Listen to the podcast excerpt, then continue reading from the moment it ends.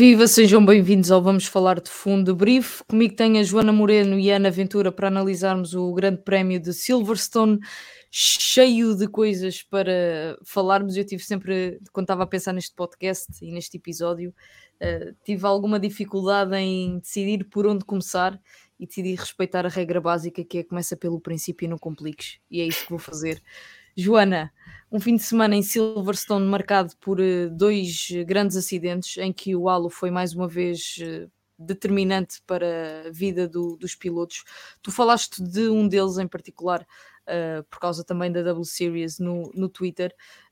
o que eu te pergunto, olhando para estes dois acidentes, é o que é que a Fórmula 1 e a Fórmula 2, neste caso também, porque o segundo acidente, o primeiro do fim de semana foi na Fórmula 2, pode aprender com aquilo que aconteceu em Silverstone.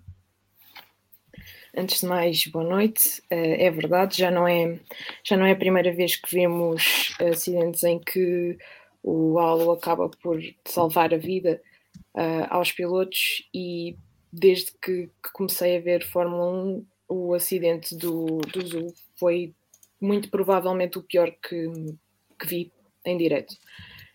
E hum, vi que hum, houve algum problema com, com o roll hoop, ou seja, aquela parte por cima, uh, ou seja, por baixo da, da câmara nos carros, que sim, deve ser uma parte. Sim, sim, aqui por trás da cabeça do, dos pilotos. Santo António, como dizem os brasileiros. Santo António, pronto. um, e que partiu com, com o impacto, e, ou seja, aquilo é uma estrutura que garante que hum, se o carro capota, a cabeça do, do piloto não chega ao chão, dá ali uma distância. É e pronto, no caso do, do carro do, do Zul, a, a estrutura partiu. E mais, maior então é a importância do, do halo. No caso da, da Fórmula 2, um, não foi só o caso da importância do, do halo, foi também o problema das sausage curbs que, pronto, uhum. enfim, uh, já há imensos acidentes, como estava a dizer, eu falei da, da Abby Eaton, da W Series, que no ano passado ficou com uma lesão grave na, na coluna, fraturou duas vértebras uh, no, no Circuito das Américas por causa de sausage curbs. Eu acho que tem de haver formas mais eficazes de controlar quem ultrapassa ou não os limites de pista e que não ponham em causa a segurança e a saúde do, dos pilotos, porque já se viu que aquilo não é a solução certa. Quanto, quanto aos acidentes em si, um, acho que a Fórmula 1 e as fórmulas no geral têm bastante a aprender com o que aconteceu, perceber o que é que aconteceu de facto com, com o roll-up e o mais preocupante para mim foi o facto do carro do Zul ter ficado onde ficou. Ficou num espaço entre a barreira de pneus e aquela, aquela cerca que separa a pista do, do público e caso tivesse havido um incêndio, qualquer coisa do género, ia ser muito difícil conseguir sair de lá. Isso, para estudar, não impossível. Exato. Estudar o que pode ser feito para, para prever o que pode acontecer num acidente futuro parecido e, e que não aconteça. Ana, faço-te mais ou menos a mesma pergunta. Uh, o que é que tu retiras destes dois uh, acidentes que felizmente uh, acabaram bem para os pilotos, porque ninguém se magoou a sério, isso é sem dúvida o mais importante e que reflexão é que a Fórmula 1 ainda tem a fazer sobre, sobre segurança, dizer apenas que, uh, como já foi referenciado em vários meios de, de, comunicação, o George Russell chamou a atenção para o posicionamento da, da barreira de, de, pneus numa, tal como a Joana estava aqui a, a referir, não, não lhe pareceu normal, ou pelo menos não lhe pareceu seguro, haver um fosso entre essa barreira de pneus e a rede grade que separa o. protege, no fundo, o público. Ok, boa noite a todos. Eu vou pegar um pouco nas palavras da Joana. Uh, eu acho que a Fórmula 1 está em constante aprendizagem para a segurança dos pilotos uh, e acho que nunca vai haver uma segurança total, só se fecharem os carros, na minha opinião, e isso aí tornaria um bocado os LMP1 que nós conhecemos. Mas eh, sim, aquela, aquilo era muito estreitinho, aquela, aquele, aquela separação entre a barreira de pneus e as grades, e realmente uh, foi bom da parte do George ter uh, avisado sobre isso, porque realmente não tem muito espaço de manobra e até mesmo a própria. Uh, forma de, de, retirarem o carro e retirarem o próprio piloto não deve ter sido das mais fáceis. Um, e isso seguramente nunca é um ponto positivo para quem está, principalmente os espectadores que estão lá e estão a ver tudo a acontecer, não têm quase informação em direto como nós temos às vezes. Agora, sobre o, o que a Joana estava a falar do, do roll bar ter partido, há uma boa comparação que veio agora recentemente para as redes sociais, que foi quando o Massa virou no Grande Prémio da Alemanha, em que vê-se notoriamente que aquilo fez o seu trabalho e neste Grande Prémio não fez. Portanto, apostaram no halo, não apostaram nesse, nesse aspecto um, acho que também os, os, pilotos, não, as equipas deviam ter percebido que não é para apostarmos no algo que temos que deixar outra coisa de lado, porque essa coisa também é importante, também salva vidas, e só o halo ali é que, por, por momentos, nós ainda conseguimos perceber o capacete dele que está quase a raspar, mas não raspou. Mas é preocupante uh, e a segurança na Fórmula 1 é algo que vai, vamos aprendendo e mais uma vez se não fosse o acidente do Bianchi nós hoje não teríamos algo, nós hoje teríamos visto, ou ontem neste caso teríamos visto acidentes muito graves na Fórmula 1, mas também deixa uma questão importante que é se os pilotos não tivessem o halo, eles atreveriam-se a fazer as coisas que fizeram ou iriam haver tantos incidentes como houveram a partir do momento em que houve o halo porque nós temos o acidente, por exemplo, do Alonso em Spa, em 2013, em que aquilo, sem halo, nós vimos que ele se fosse por pouco. E acho que em 2015, na Áustria, também foi por muito pouco que o Kimi não ficou com o carro do Alonso espetado na cabeça. Mas aquelas uhum. alturas ainda não haviam halo. Do halo para a frente, os acidentes parece que estão todos destinados a bater nele é, é uma curiosidade. Uh, se calhar os pilotos deixaram-se ir mais porque há uma forma de segurança, portanto, se calhar podemos abusar um bocado mais, não sei. Isso é sempre uma questão difícil de, de responder porque vai muito ao lado do subconsciente do piloto e, e, até onde é que eles acham que podem ir, tendo em conta o halo, mas ainda bem que ele existe uh, porque de facto nos últimos começou por ser o, uma medida de segurança muito contestada por, uh, pelos pilotos, uh, por causa da, da, questão da visibilidade, não é propriamente bonito, mas nos últimos anos tem provado ser essencial para, para a segurança dos pilotos. Deixem-me só dar uma nota pá, de congratulação, por assim dizer. Uh, não me ocorre uma palavra melhor ao Russell, que uh, teve uma reação imediata e saiu, saltou do carro e foi ver, uh, tentar ajudar o Zul. Acho que, e o Russell falou disso há pouco tempo numa, numa entrevista que deu ao Beyond the Grid, o podcast da, da Fórmula 1, uh, eh, a propósito do acidente que teve com o Bottas em, em Imola, que aquele tipo de, de, reações extemporâneas depois de, de um acidente uh, acabam por moldar a tua personalidade e ele claramente uh, tendo ou não sido instruído na altura por, por Toto Wolff a vir uh, apresentar as suas desculpas em público, aprendeu claramente alguma coisa com esse acidente e com o tipo de, de, reação que um piloto deve ter depois de um acidente grave, independentemente de quem é a culpa e qual é a prioridade depois de um acidente grave. E a reação imediata do Russell foi ver, tentar ajudar o Zu uh, a sair do carro, ver se pelo menos o Zu estava, estava bem, estava consciente e acho que, que merece o, o respeito de, de toda a comunidade de Fórmula 1 pela reação que teve, apesar de isso lhe ter custado teoricamente, a continuidade no, no Grande Prémio, porque ele queria continuar. Só tinha tido um, só tinha um pneu furado e começou a mandar ver com os, com os comissários por terem os comissários e com, com a FIA por ter uh, levado o carro para as boxes e como sabemos um carro que é transportado até às boxes por terceiros não pode continuar no, no grande prémio mas olhando para a corrida há um protagonista, há um conjunto de protagonistas uh, indiscutível, chamados uh, senhores estrategas da Ferrari.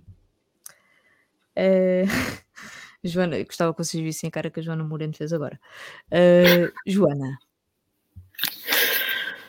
Olha, eu assim para, para iniciar o tema uh, deixo em aberto o que te apraz dizer sobre aquilo que aconteceu. Já vamos ao detalhe, vamos começar pelo, pelo geral o que te apraz dizer sobre os estrategas da Ferrari. Sobre os estrategas da Ferrari, eu pego nas sábias palavras de Carlos Sainz, vencedor de Grande Prémio de Fórmula 1, e digo-lhes com toda a sinceridade: stop inventing. Sinceramente, por amor de Deus, senhores, eles eu, eu, chega uma altura em que eu penso: eles vão arranjar a forma de perder esta corrida. Têm tudo para vencer, têm tudo para um, dois e vão arranjar a forma de perder. Vá lá que. Pronto, não perder. No entanto, o piloto que seria mais provável vencer era o Leclerc, não é? Um, mesmo com, com danos no carro e tudo isso, estava com bom ritmo.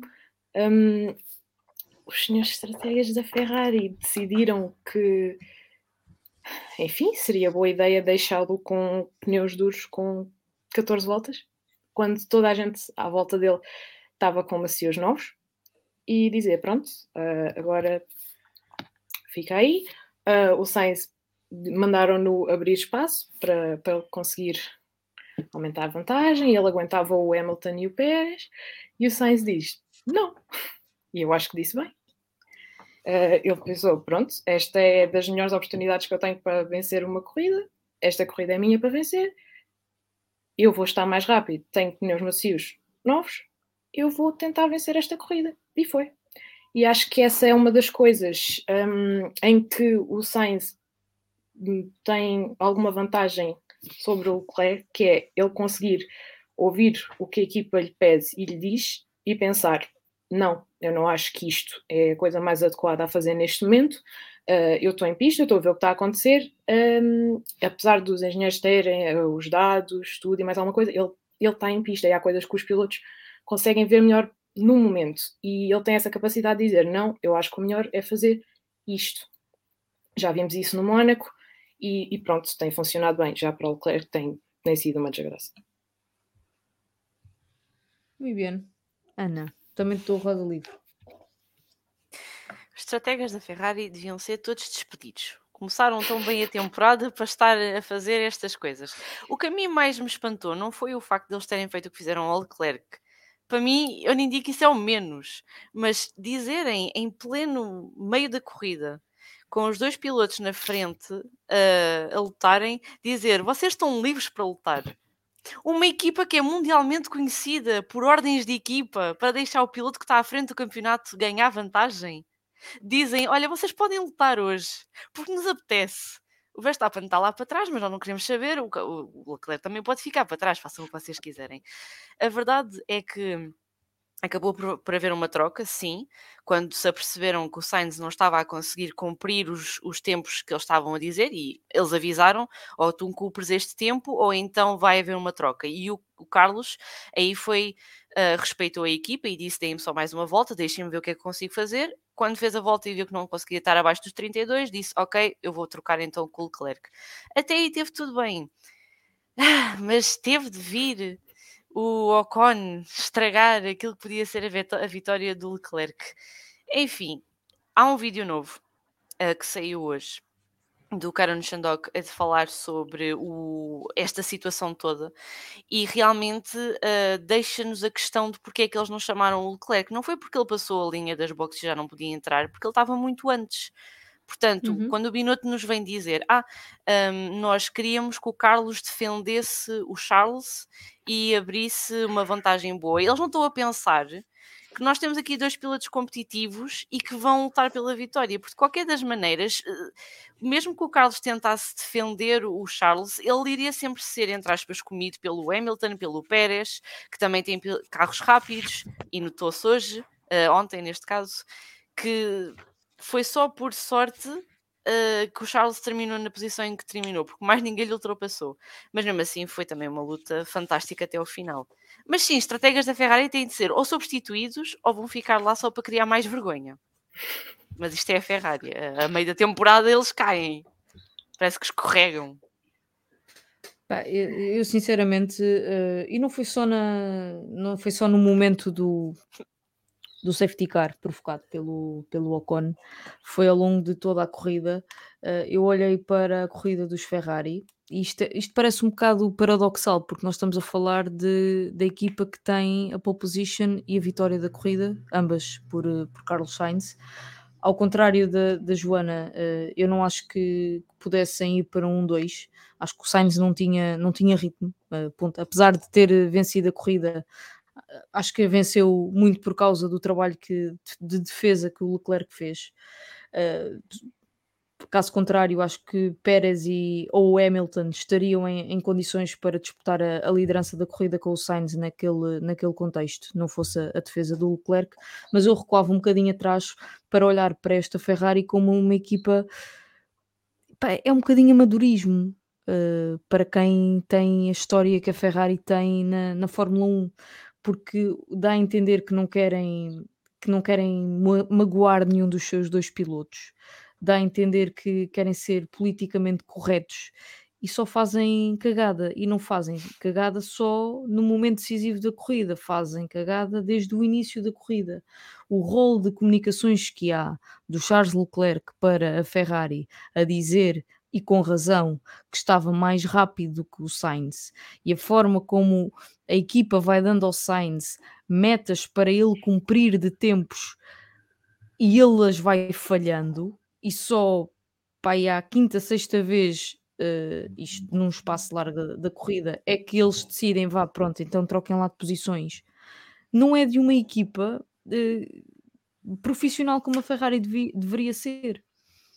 E se a Ferrari quer eu reparo, eu, eu como fã do, do Max, para mim isto é maravilhoso, mas como fã de Fórmula 1, para mim isto é irritante, porque se a Ferrari quer uh, ter alguma chance de lutar pelo ter, ter alguma chance no campeonato de pilotos, não pode continuar a ter corridas como as que teve hoje, porque era evidente desde o início da corrida que o Leclerc estava mais rápido que o Sainz. A única coisa, e estamos a falar antes do safety car, a única coisa que a Ferrari conseguiu com esta sua indefinição foi dar uh, margem para o Lewis Hamilton conseguir lutar, uh, conseguir sonhar com uma vitória. Ele tinha um ritmo, o Hamilton estava rapidíssimo, já vamos falar de, de, de da corrida dos Mercedes, do Mercedes, neste caso de, de Lewis Hamilton, mas enquanto os Ferrari estavam divertidos a lutar entre si, o vai não vai, e o Leclerc eh, bloqueado pelo Carlos Sainz, o Lewis comeu-lhes tempo, comeu-lhes 2 uh, segundos, quase 2 segundos, 1.8, uh, algo, algo, do género.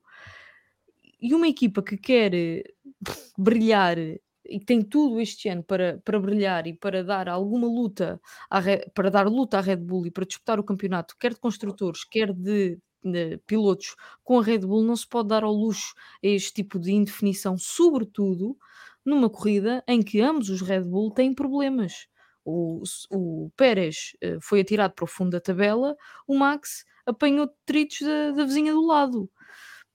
Pá, não, não, não pode ser. E é, é, é lamentável, eu não faço ideia o que é que vai na cabeça do Leclerc e o que é que ele sentiu no final do Grande Prémio, mas aquele gajo tem um, um autocontrolo incrível, porque a vontade de qualquer um seria uh, se calhar mandar o Matia Binotto para um sítio que todos nós uh, sabemos, Matia Binotto e os seus uh, respectivos estrategas, porque aquilo, mais do que estragar a corrida a um piloto, pá, é, é, pôr em causa toda a lógica de, de, de, de, de equipa numa corrida.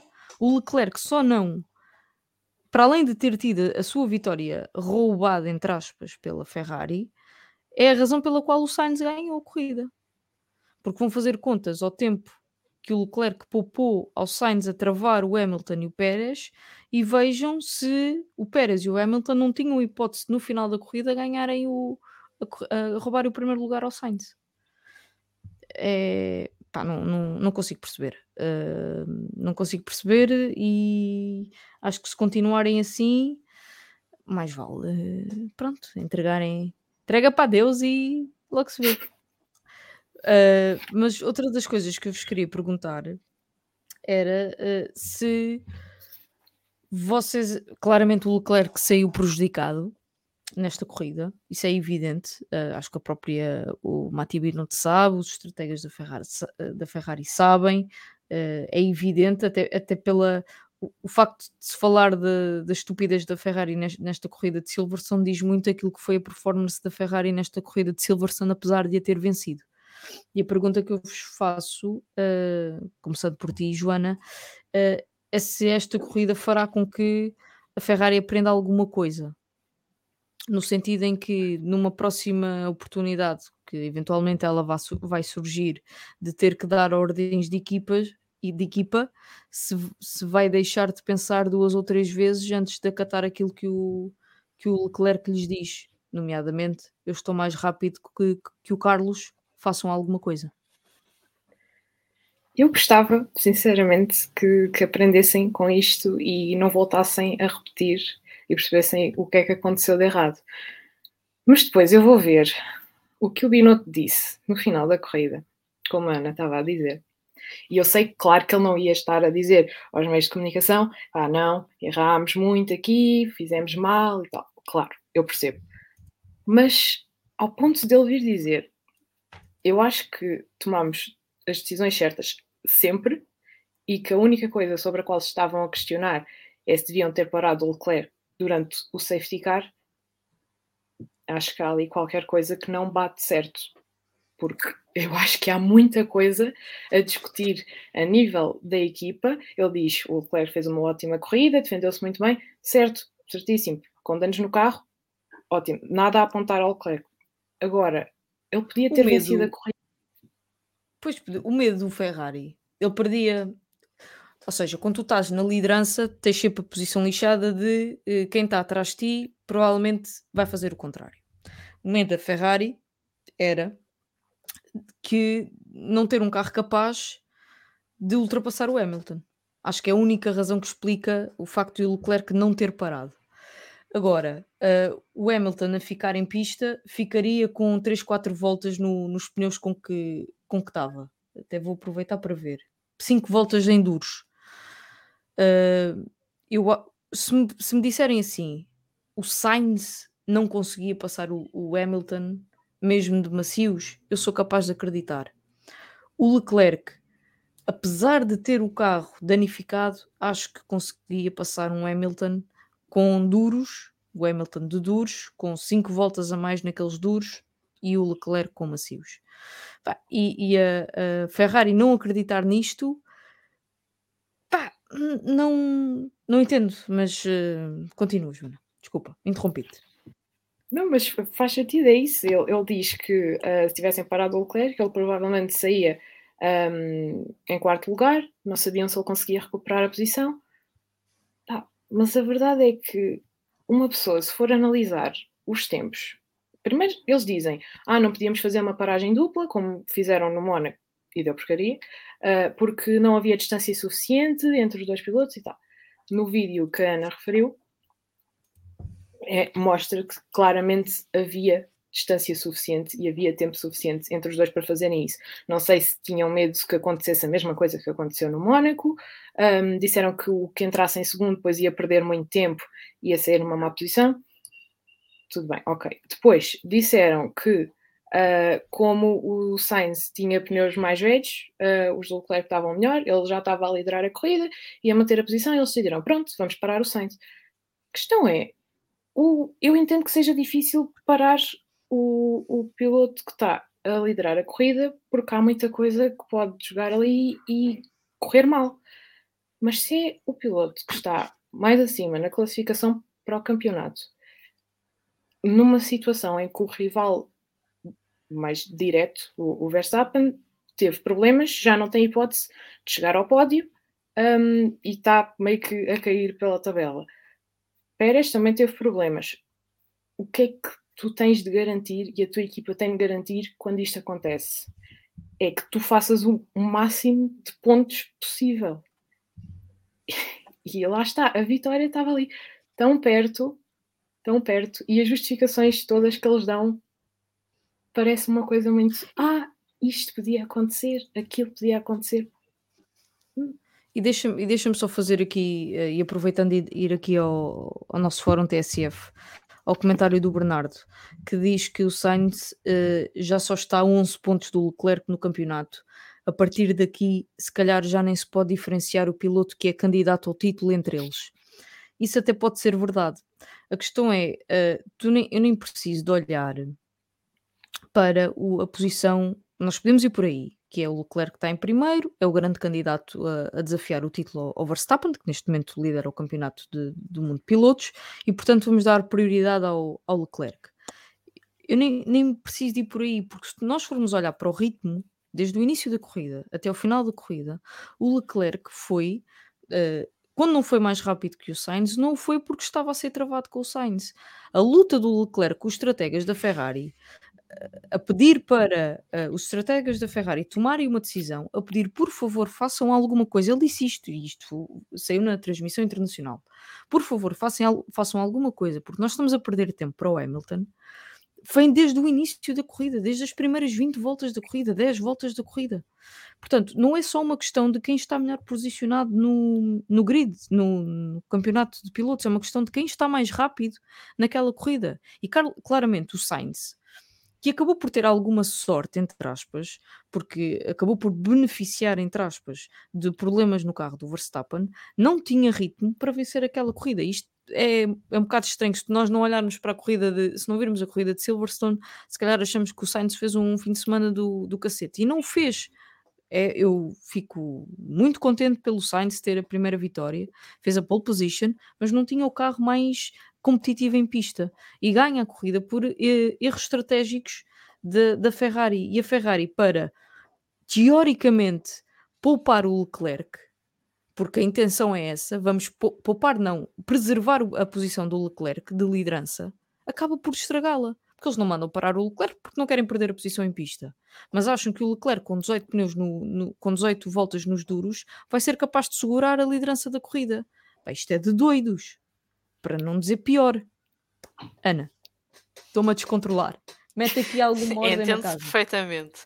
Olha, a ordem na casa que eu posso meter, a ordem na casa que eu posso meter é que outra coisa que eu Epá, é questionável, sim, ok. Eu não sou estratega, eu não estou na pista, nem nunca estive sob a pressão que, eles, que os estrategas podem sentir. Mas é que toda a gente, literalmente toda a gente, tirando o Leclerc e o Magnussen, parou na volta 39-40, portanto não havia muita escapatória. Ah, deixa muito a desejar do que é que, o que é que eles podem ter idealizado. Cá no fundo, naqueles pensamentos que não se partilha com as pessoas, mas que também não há mal, eu sinto que a Ferrari queria mesmo dar esta vitória ao Carlos. Porque não se sabe. Porque a Ferrari, mais uma vez, com a história que tem, com aquilo que nós conhecemos da Ferrari em si, é muito estranho eles não estarem a apoiar o piloto que está em primeiro lugar dos dois no Mundial de Campeonatos, ou que está à frente. Portanto, uh, essa é a minha visão sobre este assunto. Qual era a pergunta em concreto? Deixa, antes de fazer a pergunta em concreto, okay. deixa-me só dizer o seguinte: que essa Ferrari que anda aqui a satisfazer eh, desejos de, de pilotos pá, então que vá às ortigas. Porque uh, tu, há determinados momentos e há determinadas corridas que tens de ter um bocado de sangue frio. Uh, que é, uh, eu, toda a gente quer que o Carlos Sainz vença uma corrida, mas não vamos estragar a corrida do único tipo ou do tipo que tem condições para desafiar o Verstappen. O Sainz foi apertado pelo Verstappen e errou. Eu uhum. gosto muito do Sainz. Acho que o Leclerc é bem melhor do que o Sainz. Acho que não vacila tanto, acho que não comete tantos erros, acho que tem mais força mental, acho que é melhor piloto. Tem, defende-se melhor, uhum. tem, ataca melhor. Pá, o Sainz é muito bom. É, tem ao lado um tipo que é ainda melhor. E o Leclerc é o único, acho, capaz de, de desafiar o, o, Verstappen. Não tem sido perfeito uh, este campeonato. Acho que não. Também tem tido azar ao nível de, de, de mecânica. O Sainz é pior e se tu queres ter alguma chance de, de dar luta a uma equipa ou a um piloto, não podes andar aqui a satisfazer uh, vontades ao Grande Prémio 150 do, do piloto espanhol. Mas uhum. a minha uhum. pergunta para ti era: se com aquilo que aconteceu neste Grande Prémio de Silverstone, se a Ferrari daqui para a frente terá outra abordagem a este tipo de situações, que é nós em Silverstone uh, não tomamos uma decisão e acabamos por prejudicar o Charles e agora, a partir de agora, vamos uh, dar sempre a Baby ao, Charles e cumprir a sua vontade quando ele disser que está mais rápido que o Sainz, na situação okay. em que se colocar ele estar atrás. Era isso. Um, vai um pouco ao, ao, encontro do que eu disse, porque se, se, se foram só satisfazer por causa de tudo o que tu acabaste de referir, eu acho que eles agora vão seguir em frente e é só dar Leclerc. Espero, espero eu, mas ao mesmo tempo a Ferrari tem um problema grande que é às vezes não fazer as melhores estratégias e nem sempre às vezes é isso, é errarem nos pitstops ou é fazerem a escolha errada ou alguma coisa do género. Mas em termos de pensamento, eu acho que eles agora vão se querer realmente focar no Verstappen, no Verstappen sim, em tentar atacá-lo, tentar tirá-lo da liderança do campeonato um, e acima de tudo ver se o Leclerc não tem tantos azares porque ele demonstrou estar muito rápido, mesmo com o carro danificado. Já dissemos isso muitas vezes, mas é uma uhum. realidade. Deu-se para ver, deu-se para ver uhum. à frente do. Uh, quando estava atrás do Sainz e quando estava à frente do Sainz. Ele conseguiu demonstrar que aquele carro e ele juntos fazem uma boa magia e dão aquilo que os tifosi querem. O outro lado, que está do outro lado do muro, uh, não está a fazer o melhor dos trabalhos e esperemos que eles realmente mudem essa abordagem, ou então o título, este suposto título que foi tanto falado no início da temporada, pode ir por água abaixo. Uh, Deixa-me ir eh, ao, ao fórum TSF antes de. Uh, eu vou pedir ao nosso homem que está atrás da transmissão, que hoje é o Wozard, para começar do início, uh, que não queremos aqui ignorar ninguém, pelo Marcelo, pelo Fernando e pelo Pedro Carvalho, que nos dão as boas noites e boa noite à malta que nos está a acompanhar em direto. Boa noite, bom dia, boa tarde a quem nos ouve em diferido. Uh, o grande piche Stopping Inventing. Isto é, vai ser. Uh, Stopping Inventing vai para o meu uh, top de rádios, team radios preferidos, a seguir a, a Tell Esteban to Defend Like a Lion. Uh, o comentário do, do Bernardo já lemos o Piche, corações lilazes, não sei para quem, Piche, uh, se calhar para o, para o Hamilton, lilás é com, com o Hamilton. Uh, o Bernardo Figueiredo diz-nos que lembrar que a Red Bull fez em Barcelona quando mandou o Pérez sair da frente, quando se calhar nem era preciso, ontem com a Ferrari foi só as neiras. Estas team orders têm, têm sempre uh, várias perspectivas, no caso de Barcelona, acho que foi bem feito, mandarem o Pérez sair da frente, porque vamos ser sinceros, o Max é o piloto uh, e é o que está em condições de, de, de vencer, até agora, até ver. Uh, mas a forma como o fizeram, já, já sabemos, já discutimos isso aqui no debrief, foi questionável. O Vitor diria que diria do início da época Leclerc sempre mais rápido que Sainz, é um facto, tirando uh, à chuva neste, neste grande prémio de, de Silverstone na qualificação, adaptou-se melhor ao carro, verdade, tem outras mãozinhas. Uh, Sainz teve imensas vidas em Silverstone, mesmo na qualificação, diz, diz o Bernardo. O Picho diz-nos que foi. Pergunta se foi o único a ficar, e vou pegar neste, nesta pergunta do, do Picho para, para vos lançar essa, esta questão. Fui o único a ficar com a sensação de que se não fosse aquele último safety car, o Lewis podia ter sacado a vitória em Silverstone. Quem quer começar por responder ao Picho? Trrr, eu posso, posso começar? começar se quiserem. Não, então vais tu, Joana. Vai posso, que eu vou. Posso. Pronto. Hum, eu acho que aqui em Silverstone se notou um passo substancial uh, da, da Mercedes uh, com, a nível de melhorias do carro. Agora, a questão é: seria suficiente para vencer corridas? Primeiro, seria uma coisa, uma melhoria específica neste circuito ou será uma melhoria que se vai verificar agora ao longo da temporada e, e que vai ajudar a, a, equipa a estar mais próxima dos dois primeiros? Não sei. Neste caso específico, uh, o Hamilton, eu acho, pessoalmente, que ele talvez pudesse uh, ter conseguido ganhar. Claro que Uh, o, o, lugar onde ele estava foi ajudado pelos problemas do, do Verstappen, uh, pelos problemas do Pérez, pelo, pelas complicações da estratégia da, da Ferrari, mas a verdade é que o carro, para além de já não ter, ou pelo menos que se note tanto, os problemas do, do bouncing, do porpoising, isso tudo, um, também foi o terceiro mais rápido aqui em, em Silverstone, sendo que no Canadá pelo que eu uh, li, foi o sexto. e além disso, um, a média das 10 voltas mais rápidas do Hamilton um, apenas ficou em segundo lugar relativamente à média das 10 voltas mais rápidas do Sainz. Ou seja, ele estava rápido e vimos que ele estava a fazer volta mais rápida atrás de volta mais rápida. E eu penso que caso um, o Leclerc não tivesse conseguido defender a posição durante tanto tempo, que nem sei, sinceramente não sei como é que ele conseguiu fazer aquilo com, com os pneus no estado em que estavam, um, no final, e caso o, o Hamilton, portanto, ele no, durante o safety car sai atrás do Sainz. Se uhum. o Pérez não o ultrapassasse, ele talvez conseguisse ir atrás do Sainz e talvez conseguisse vencer a corrida. Agora, a verdade é que aquele safety car não deu muito jeito, porque quer ele, quer o Leclerc eram os pilotos que vinham mais rápidos antes do safety car. De qualquer forma, uma melhoria grande para, para a Mercedes. Uh, Deixa-me deixa responder, Ana, antes de dar a palavra. Uh, acho que é daquelas perguntas sempre difíceis, porque antes de safety car, o Leclerc está em primeiro com 13 voltas nos duros, o Hamilton está em terceiro com 5 voltas nos duros, o Hamilton está a 6.2 do Leclerc a 1.5 do Sainz, que tem 18 voltas nos pneus duros. Acho que o Hamilton uh, facilmente passaria ao Sainz, porque teve sempre mais ritmo do que o Sainz.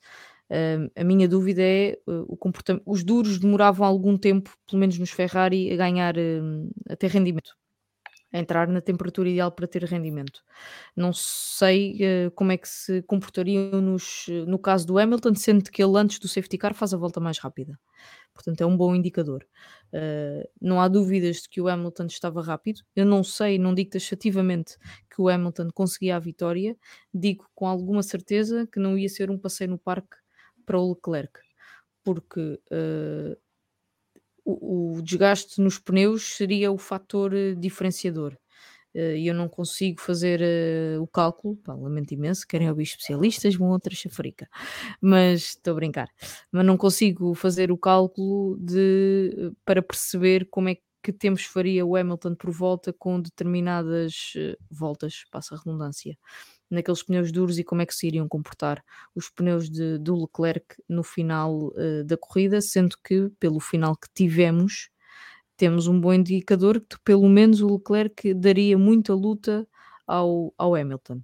Uh, portanto, respondendo ao picho, é um NIM. Uh, acho que, de, pelo menos da minha, na minha perspectiva, acho que teríamos luta. Não sei se o Hamilton ia lá buscá-la, porque o Ferrari do Leclerc, apesar de ser um, só 95% Ferrari, que ficou ali sem uma aba na asa, na asa dianteira e tinha outras condicionantes no carro, acho que lhe daria luta e se eu tivesse que arriscar, acho que o Leclerc aguentava o primeiro lugar. Mas é, é um X, os tais X que, que nunca sabemos. Ana. Uhum. Sim, eu tenho que concordar com o que vocês as duas disseram até agora.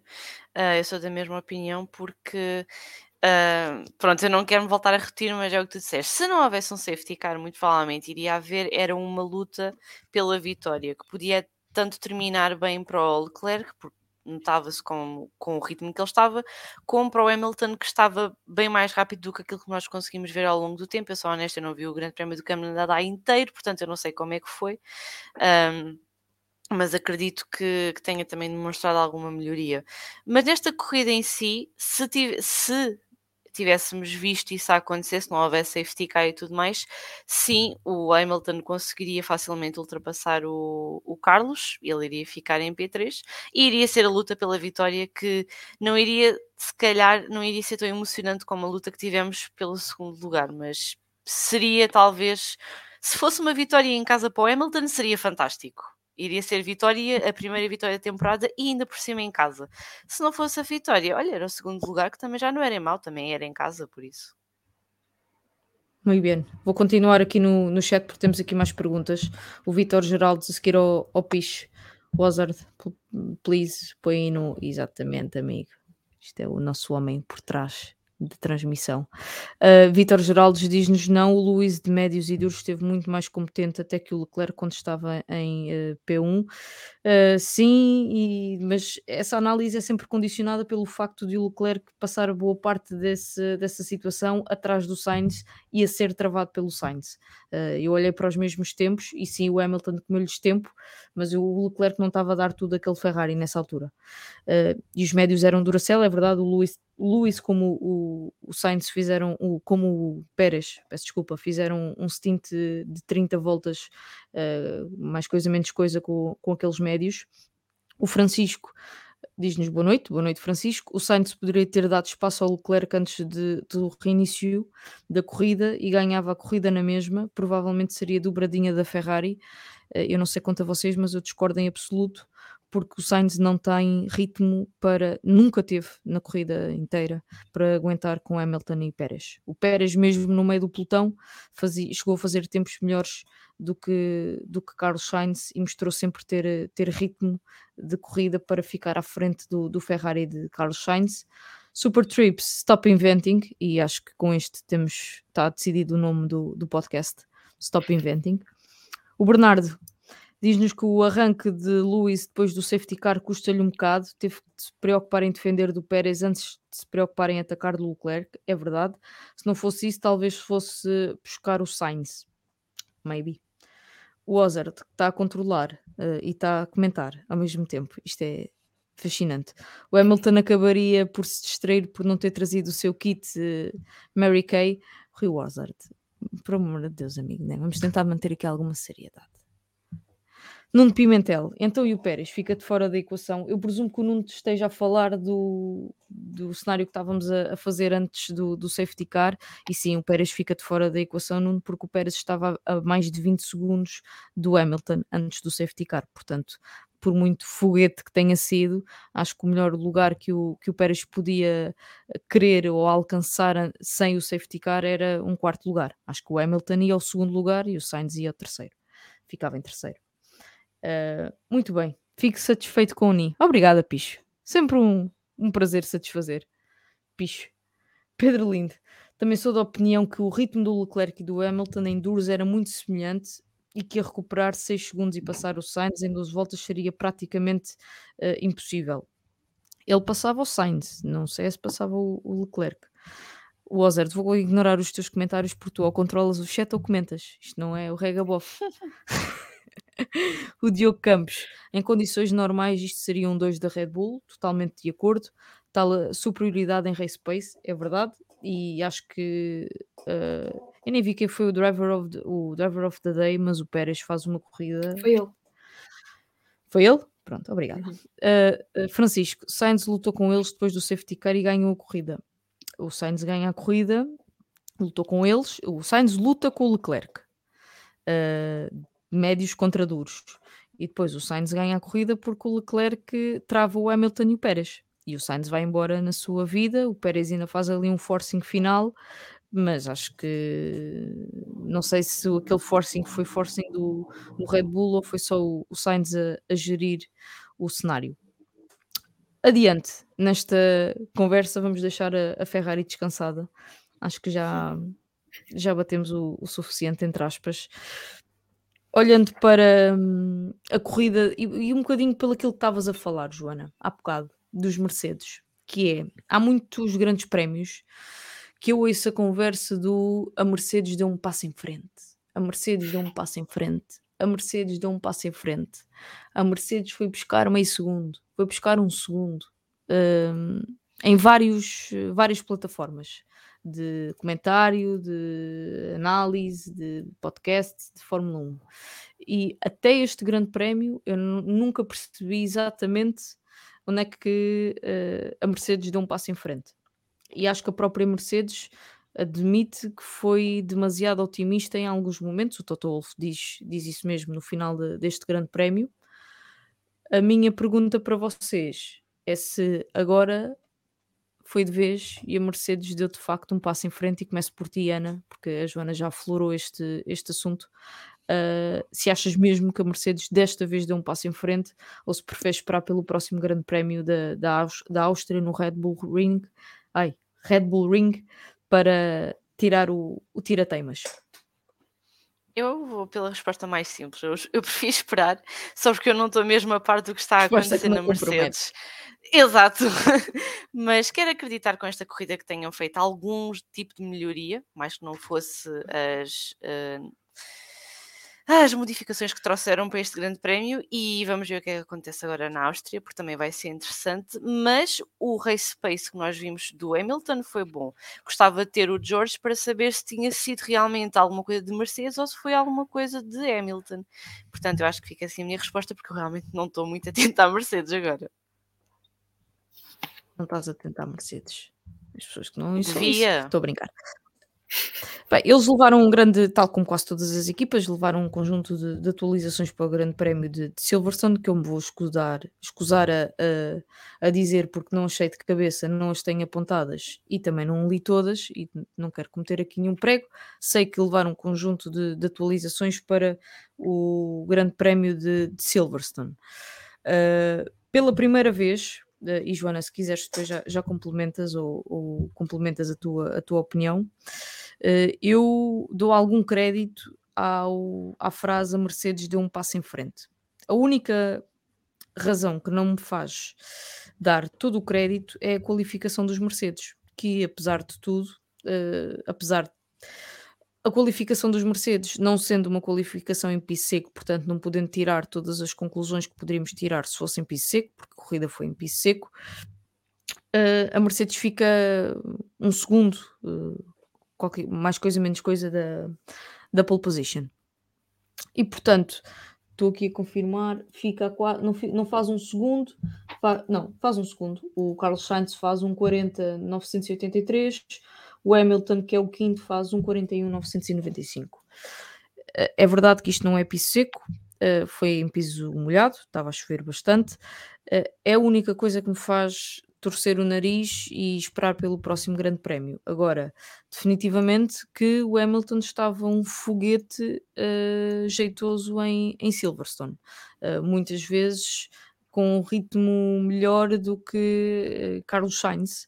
Tinha tudo para este grande prémio tinha tudo para ser um 1, 2, 3, Max, Leclerc e Hamilton em condições normais uh, no pódio, uh, sem, sem asneiras, sem acidentes, sem nada. Era a minha aposta para o ritmo deste grande prémio.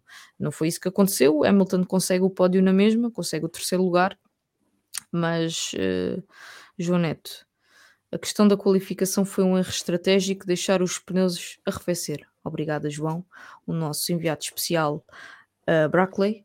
Uh, portanto, isto quer dizer que finalmente a frase a Mercedes deu um passo em frente pode fazer sentido. Ainda assim, vamos esperar. Espero que sim, espero que dê, porque a luta que tivemos no final do Grande Prémio, pá, se a Mercedes dar um passo em frente significa aquilo, então a Mercedes que dê dois, até. Joana, queres complementar? Eu estou de acordo. Que dê todos os passos em frente, se quiser, se for para termos uh, aquelas últimas 10 voltas em todas as corridas. Mesmo o, o Toto Wolff está, está mais cauteloso a dizer que, pronto, sim, vimos melhorias, sem dúvida, mas ainda não desbloqueamos todo o potencial do carro. Ou seja, agora há um discurso assim mais não tão otimista como havia, por exemplo, em Barcelona e depois no Canadá. É, pronto, tudo bem. Uh, mas é como tu disseste, agora eu acredito mesmo nesse passo em frente. Não sei se vai ser, um, se vai notar tanto, um, assim, de um modo geral, em todos os circuitos, como se notou agora em Silverstone. Um, porque também pode ter sido, um, pode ter ajudado uh, as, as, atualizações que trouxeram específicas para, para este circuito. No entanto, eu espero que, e acho que estão em condições de realmente se aproximarem da, da Red Bull e da Ferrari, e eu espero que sim, eu quero a luta entre todas as equipas possíveis. E já que falas na Red Bull, tanto Verstappen, como já dissemos, como Sérgio Pérez tiveram problemas neste grande prémio. Ana, podia ter sido pior do que foi. Isto feitas bem as contas, uh, o Verstappen com bocados de AlphaTauri presos no, no fundo do carro e o Pérez com uma asa, uma aba de uma asa uh, perdida no início do Grande Prémio, podia ter corrido pior à Red Bull do que, do que correu. Achas que a Red Bull tem razões para, apesar de tudo, sair satisfeita deste Grande Prémio de Silverstone? Satisfeita tendo em conta o contexto? Claro Eu acho que sim, eles acabaram por ter um pódio. Acho que é sempre satisfatório para uma equipa que viu os dois pilotos caírem do, do top 5 até. Uh, uma boa recuperação do Pérez. Acho que na, naquela corrida ele realmente demonstrou que, ok, eu estou a começar a perceber este carro, estou a começar a entendê-lo, deixem-me tirar o maior proveito que eu consigo dele. Ele provou muito isso na última corrida, pelas lutas que teve, pela, pela recuperação de 17 até segundo. Um, e foi só fantástico. Da parte do Verstappen, é, é, é aquele feeling bad, ficamos-nos a sentir mal porque não foi propriamente um erro dele que causou aquilo, foi algo que já estava na pista e que o condicionou para o resto da, da corrida. Uh, podia ter corrido ainda pior para o Verstappen, ele podia ter acabado por eh, desistir ou ter um problema ainda mais grave e nem nos pontos ficava. Uh, portanto, eu acho que por um lado sim a Red Bull tem de ficar feliz porque conseguiu ter um pódio e um top 10, o que significa pontos na sua totalidade. Pode não ficar feliz porque o Verstappen não conseguiu um pódio, e lá está ele, é que é o líder do campeonato neste momento. Conseguiu o Pérez, que está em segundo lugar, portanto a vantagem vai crescendo na mesma. E em termos de construtores, eles continuam lá em cima. E mais importante que um título de pilotos é ter um, piloto, um título de construtores que há muito tempo que lhes escapa. Portanto, acho que eles têm aquele agridoce no final do dia. É bom, mas podia ter sido melhor. Mas também não foi tão mal. Isso é um mix. Salada russa. A Sim. salada holandesa, não sei se existe. Joana, qual é a tua leitura da corrida dos, dos Red Bull, tendo em conta tudo aquilo que aconteceu? Pronto, eles tiveram azar, os dois. Um, o, o, Max, principalmente, porque depois de ter uh, começado a ter os danos no, no carro, começa em pânico no rádio, tipo, não consigo conduzir este carro, estou a conduzir no gelo, não consigo. E o Lambiase a dizer-lhe, tipo, calma, calma, isto não é nada que, que vá fazer com que tu abandones a corrida. Continua. E ele, aos berros no rádio. Mas pronto, é o normal e eu entendo que não devia ser agradável estar a conduzir aquele carro naquele momento. Uh, e muito mérito para ele por ainda ter conseguido um, um sétimo lugar. O Pérez, recuperação ótima. A verdade é que está num Red Bull que é, para mim, e acho que não há muitas dúvidas, o, o melhor carro neste circuito em específico e talvez o melhor carro neste momento. Um, foi, eu vou ser sincera, eu depois dele ter caído para o último e com tudo o que se passava lá à frente, eu até me esqueci um bocadinho dele. De repente, ao safety car, eu vejo, espera, ele está em quarto lugar, agora vai sair mesmo ali à porta do pódio. E pronto, ele chegou ao pódio, efetivamente, e foi uma, uma ótima recuperação. Por isso, uh, apesar de ter sido um mau dia para, para a Red Bull, uh, os dois conseguiram fazer pontos. O Verstappen não tantos como queria, é certo, uh, mas consegue seis pontos. e, além disso, o mais importante aqui é que um, num dia mau, para o Verstappen, o Leclerc só consegue fazer mais 6 pontos do que ele. Sim. Além Obrigada, da Red Bull. Obrigada, Ferrari. Ao pessoal do Maranello. Portanto, num dia mau para a Red Bull, uh, peço desculpa, Tifosi, a incompetência da Ferrari ajuda a que o dia mau não seja assim tão mau. E acabam com um no pódio e o outro nos pontos. Os dois nas duas primeiras posições no campeonato vou complementar o comentário do, do Nuno Pimentel que, que diz que a Red Bull minimizou os danos e o Max não perdeu assim tantos pontos. Tens razão, Nuno. O Max só perdeu 6 pontos para o Leclerc, perdeu 13 para, no campeonato de, de construtores e, portanto, sim, apesar de, apesar de tudo, uh, acho que o Pérez faz uma recuperação uh, surreal. Tem carro para isso, sempre teve ritmo de, de, corrida para, para chegar lá à frente. Acho que o safety car o ajudou a estar no, no, segundo lugar, caso contrário, seria muito difícil pela distância que estava do, do top 3, ficaria pelo quarto lugar. Acho que o Max acabou por o safety car ajudá-lo um bocadinho. Não sei se conseguiria manter o, o sétimo lugar com, sem o safety car. Uh, mas por outro lado, o Max para nas boxes e sai o nono e depois passa o Mick Schumacher e o Vettel com um, não quero dizer meio Red Bull, mas com menos 20% de downforce no carro e portanto lutou por aquele sétimo lugar com o Mick Schumacher como quem luta pelo um, pelo um campeonato do mundo. Uh, muitos questionaram a, aplicação de, a possível aplicação de penalizações tanto ao Pérez como ao Mick Schumacher. Eu não queria entrar muito por aí porque acho que ninguém percebe muito bem qual é o critério dos comissários para aplicarem penalizações e, e se quiserem uh, acrescentar a este, esta novela Pérez-Max uh, a questão Fernando Alonso neste, ou a questão uh, Charles Leclerc, porque o Fernando Alonso vai reclamar que o Leclerc tal como ele foi penalizado no último Grande Prémio, também deveria ser penalizado este Grande Prémio por ter mudado de direção mais do que uma vez na, quando estava a ser ultrapassado. Uh, acho que a aplicação de, dos regulamentos é um bocado em modo freestyle e, portanto, sempre que entramos nessa discussão do deixou um carro, não deixou um carro, uh, empurrou o outro para fora, não empurrou o outro para fora, entramos numa discussão um bocado de mudos e surdos porque uh, a própria FIA não é coerente na aplicação desses, desse, os próprios diretores, os comissários, diretor de corrida, não, não são coerentes na aplicação dessas penalizações. Uh, e portanto eu não queria entrar muito por aí.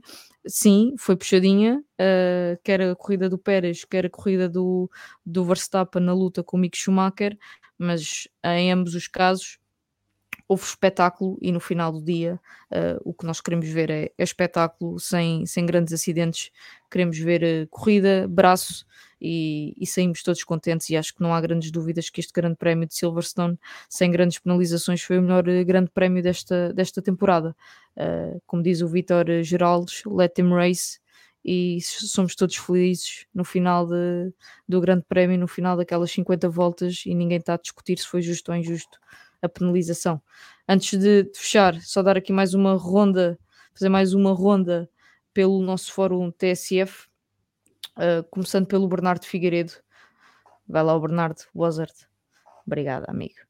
Faltou o comparativo com o Verstappen por causa dos problemas que o Max teve, mas já tinha saudades dos rádios do Luís a falar dos pneus, sinal que costuma estar a lutar pela vitória. E acho que no caso de, no caso do Luís, desta vez, desta vez não foi bluff, porque quando ele começa a perder rendimento, uh, a Mercedes parou uma ou duas voltas depois. Portanto, acho que aqueles médios, olhando para os tempos, estavam de facto a, a funcionar e o Luís também acabou por beneficiar um bocadinho do tempo que demorava aos duros uh, ganharem, ganharem performance, neste caso no carro dos Ferraris, em ambos os Ferraris.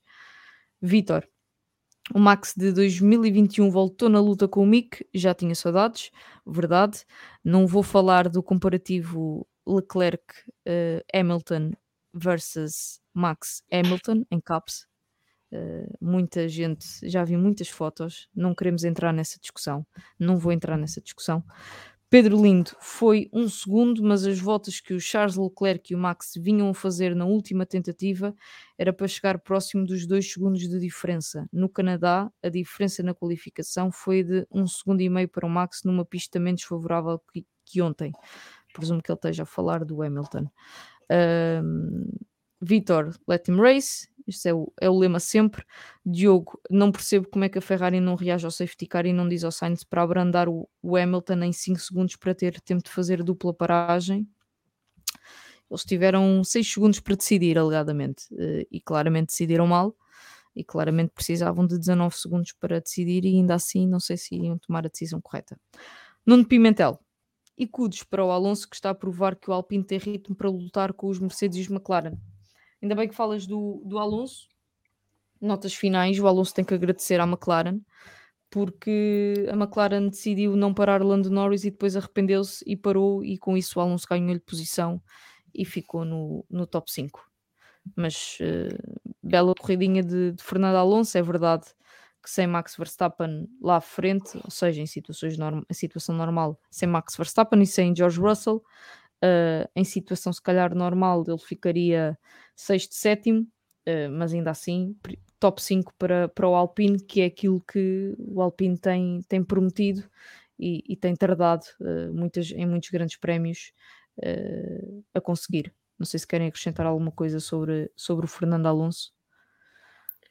Ou se fazemos só. Diz lá, Joana. Diz lá. Diz lá.